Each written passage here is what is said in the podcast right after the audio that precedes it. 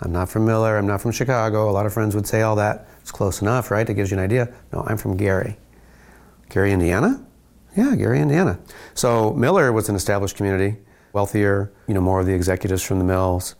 A lot of people had been there for a long time. It was a nice area. Aetna's a kind of the other side of the tracks here on the east side of Gary. There's Miller, Aetna, and Ryan. Uh, it was more of a blue collar neighborhood. Aetna kind of sprung up out of nowhere in the 50s as a result of an expansion at the, at U.S. Steel.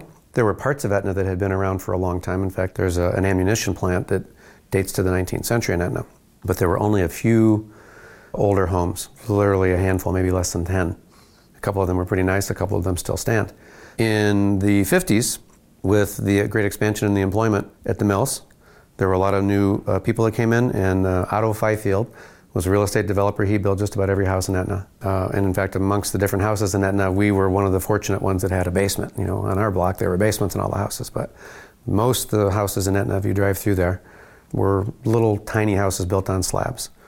By today's standards, our house was tiny too, but not compared to, to the others. You know, as a child, it was a pretty uh, white neighborhood. I'm trying to remember in, in elementary school, Mrs. Cotton, she was my first grade teacher at Aetna, and she was black. And I, I'm sure that's the first black person I ever knew or met. She didn't make it through the year.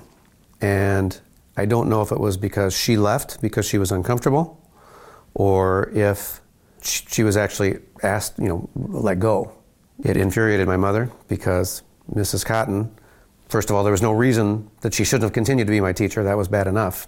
But every time she'd see me write, she would remember that that was the only person that ever was trying to teach me proper penmanship. And as a left hander, uh, I was beginning to learn how to not drag my hand across the page. And when Mrs. Cotton left, all that went by the wayside. And I never did learn how to write properly after that. During the time that we were there is when the white flight began in Gary. So I was born in 59. Mm, Richard Hatcher became the mayor in 1968. What we know today, of course, is that began a process of, the, of what's called the white flight, the great white flight from, from Gary. So I remember my dad telling stories about that, not fond ones. We stayed. The family wasn't, had no intention of leaving. By the 80s, there was a lot of crime in our neighborhood. We were out of school, out of college, and uh, there was a number of break ins at their house, and we really thought it was unsafe. And we persuaded my mom and dad to move to Miller, or move somewhere, and as Miller was as far as we could get them to go, so they stayed in Gary. And it was unfortunate because they made their last payment on a 30 year mortgage one month and then had the brand new mortgage the, the next month. So I killed my mother.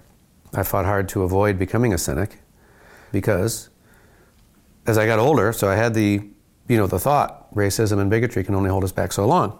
I thought, well, it does take time, you know, and a generation needs to pass, 20 years maybe, or whatever it's going to take. We got to get through all the folks that, you know, grew up with their biases and their, and their bigotries, and then things will be different. And, and maybe they are, and certainly they are in a lot of ways, but unfortunately not in a way that has created a profound change in the city. Here we sit 40 years later, and honestly, it seems like we've taken more steps backwards than we have forward on balance in that 40 years.